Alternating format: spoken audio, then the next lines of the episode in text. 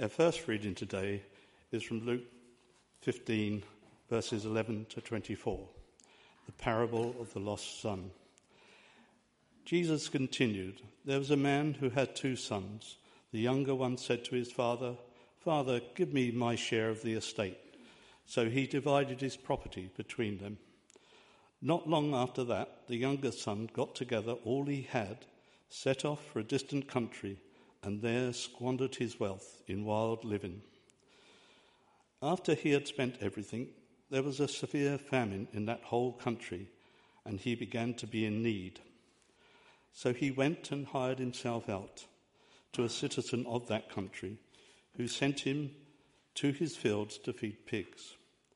He longed to fill his stomach with the pods that the pigs were eating, but no one gave him anything. When he came to his senses, he said, How many of my father's hired servants have food to spare? And here I am starving to death. I will set out and go back to my father and say to him, Father, I have sinned against heaven and against you. I am no longer worthy to be called your son. Make me like one of your hired servants. So he got up and went to his father.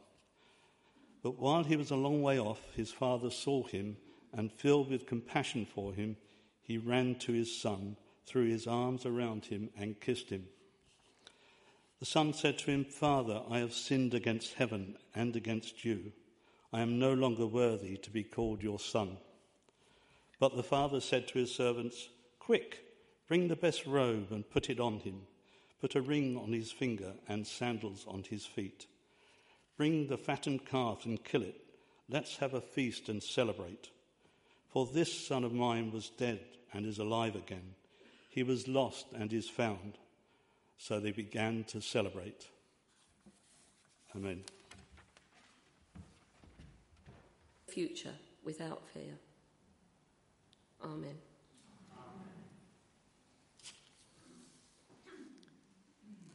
We continue our reading. The parable of the lost son continued. Meanwhile, the older son was in the field.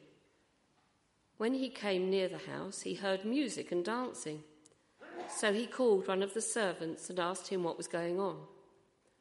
Your brother has come, he replied, and your father has killed the fattened calf because he has him back safe and sound. The older brother became angry and refused to go in. So his father went out and pleaded with him. But he answered his father, Look, all these years I've been slaving for you and never disobeyed your orders. Yet you never gave me even a young goat so I could celebrate with my friends. But when this son of yours, who has squandered your property with prostitutes, comes home, you kill the fattened calf for him? My son, the father said, You are always with me, and everything I have is yours. But we had to celebrate and be glad because this brother of yours was dead and is alive again. He was lost and is now found.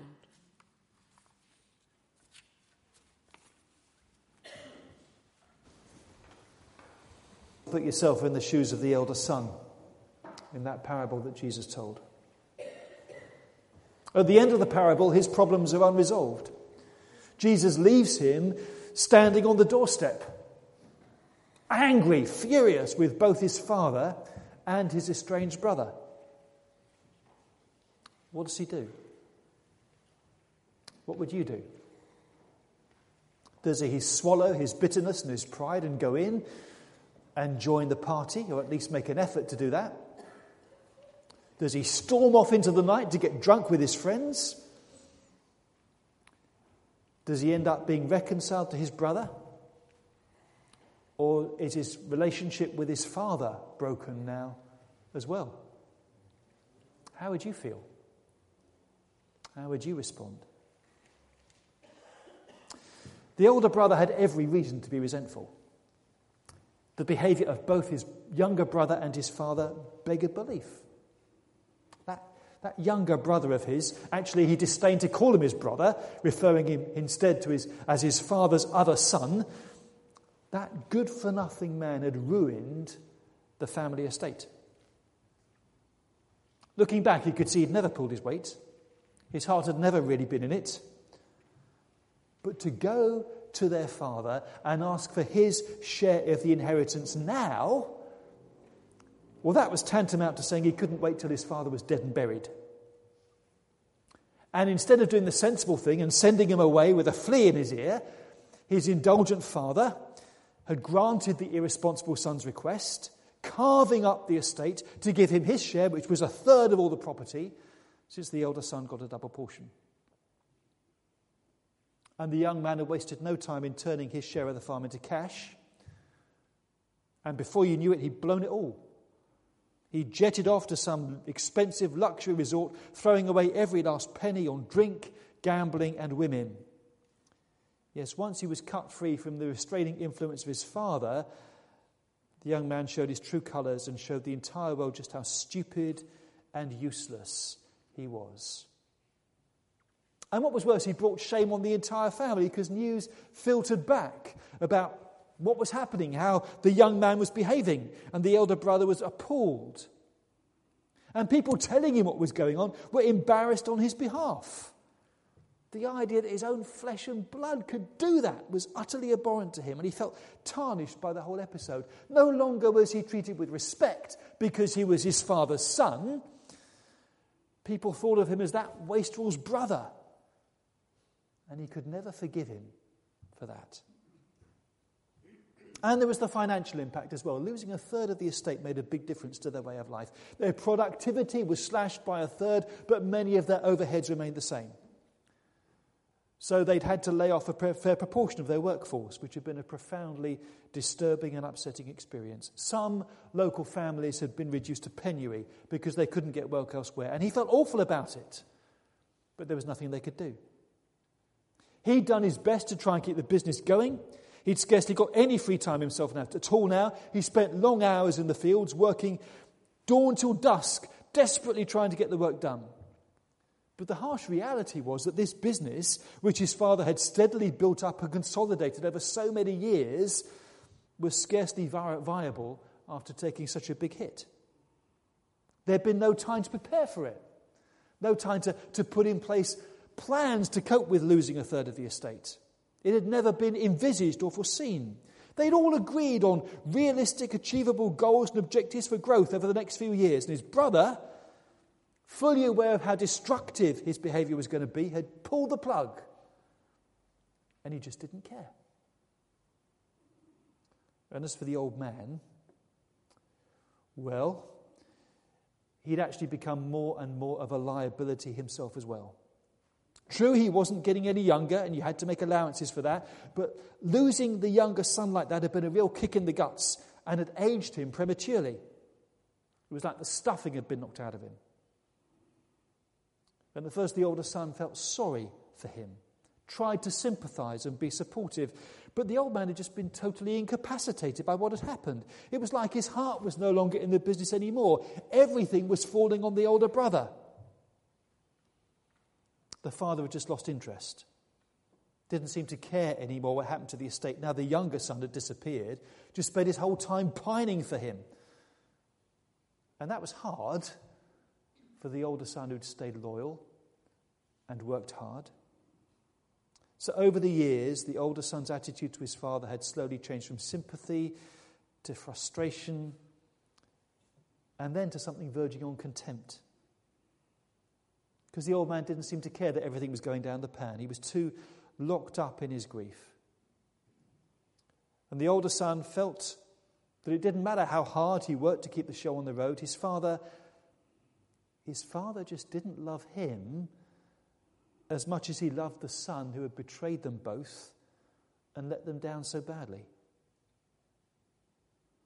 So, why had the old man given in to the young man's request? Why hadn't he told him to pack his bags and sent him off without a penny? That's what the older brother would have done. And over and over again, he'd rehearsed in his mind exactly what he would have said had his brother come to him instead of to his father.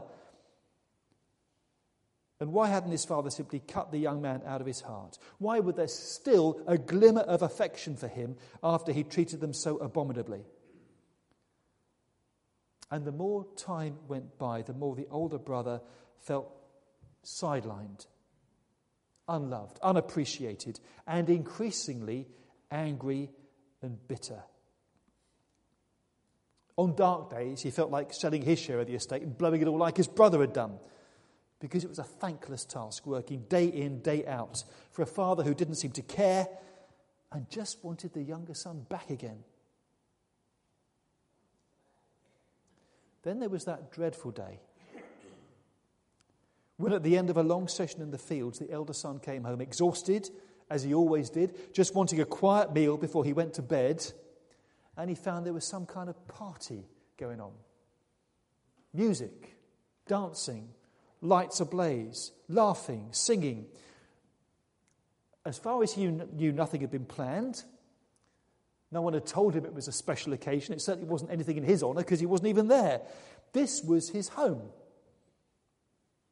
And the fact that there was some kind of celebration going on to which he'd not been invited and which he knew nothing about, he wasn't happy about that. And he didn't want to go in until he knew what was going on, but he felt like a bit of an idiot standing outside so he asked a passing servant what was happening. And that's when he learned the bad news. His brother was back. Not only was his brother back, his father actually disgraced himself by taking him back without a word of rebuke. The elder son thought he detected something of a smirk in the servant who recounted how his, bro- his father had thrown dignity to the winds, running and then stumbling a good half mile down the road to throw his arms around the dirty, dishevelled, gaunt figure who was his youngest son. He'd been farming pigs, of all things. Sue and I went for a walk the other, the other week around about Stelling. We took a shortcut which took us past the immense pig farm there is there, and it stank.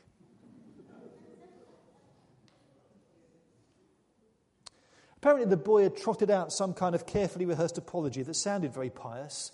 Something about having sinned against heaven and against his father. He was no longer worthy to be called his father's son. But the old man just didn't care. Hugging him with tears of relief and joy, bringing him back up to the house, calling for the best robe, putting his own signet ring on his finger, declaring that the fattened calf should be killed in his honor. In his honor! The boy who'd brought such shame on them all. Glancing in, the older brother caught sight of his sibling wearing the best robe. That was his robe, actually.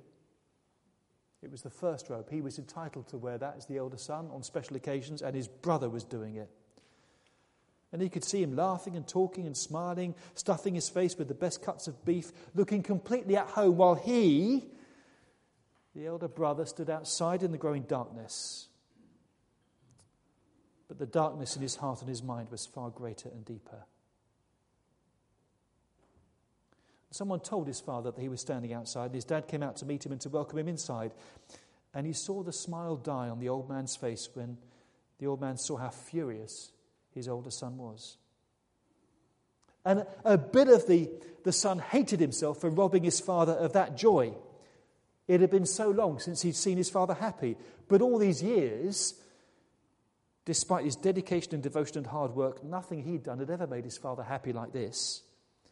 And that just made everything worse somehow. So he didn't hold back as he vented his anger.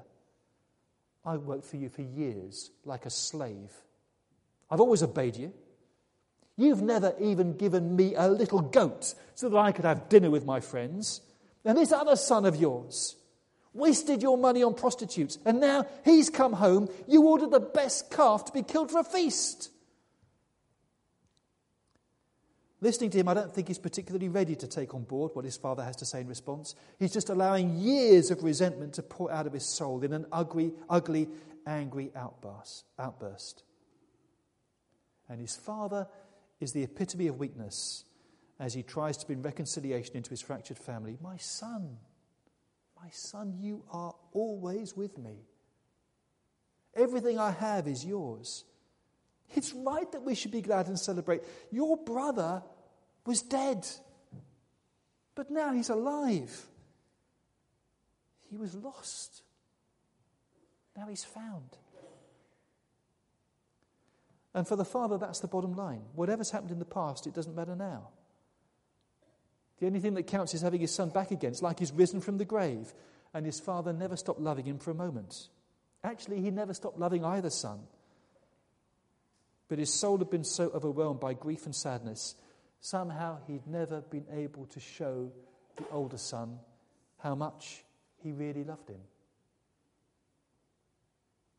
And so here we see a family split apart, standing at the crossroads. What will happen? And Jesus doesn't tell us. He leaves the outcome hanging in the balance. What pushed them apart in the first place? In the younger son, it was his rebellious streak, his immaturity. Maybe he was one of those people who's over 18 but nowhere you're an adult yet.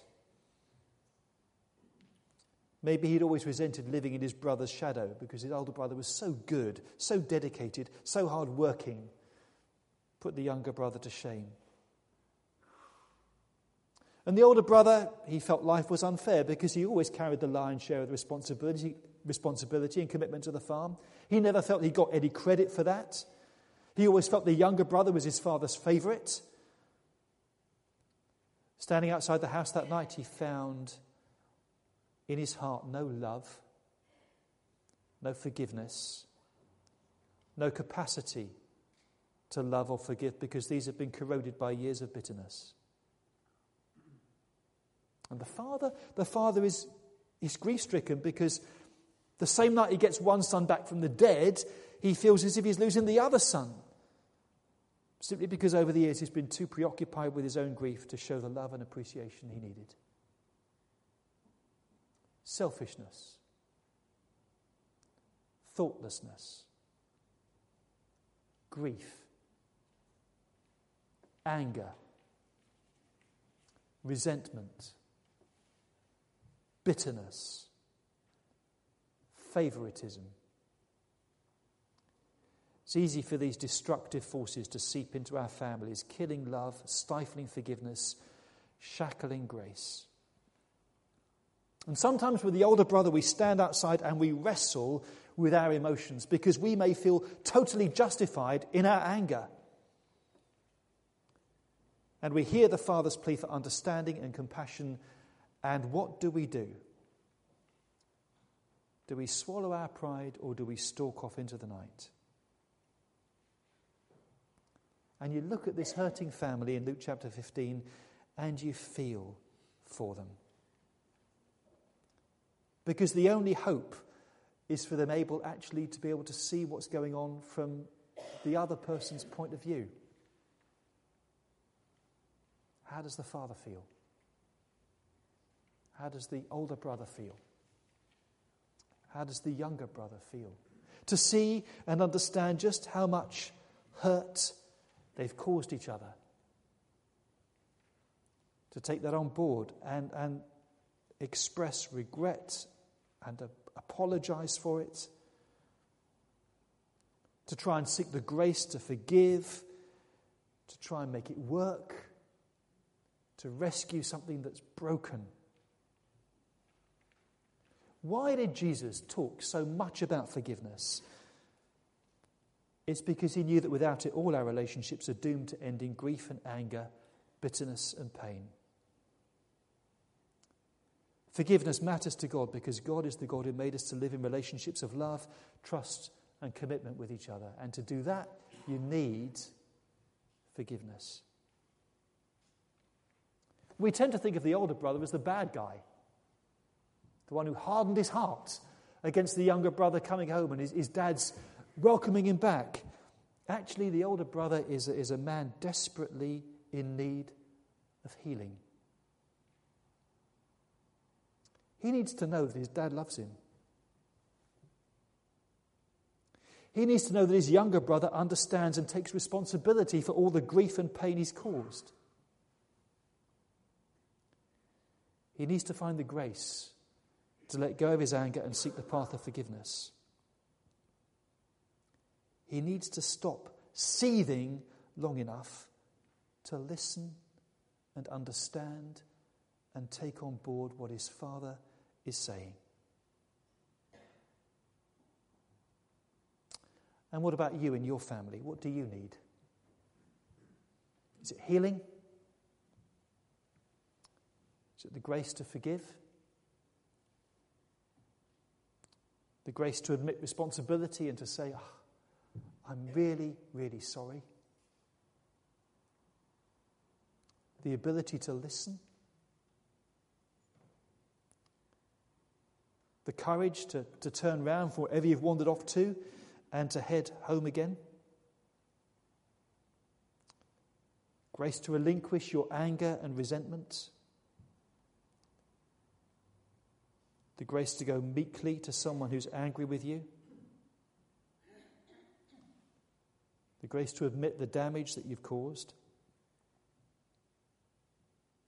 Sometimes, maybe just the grace to cope with something that's broken and can't be mended.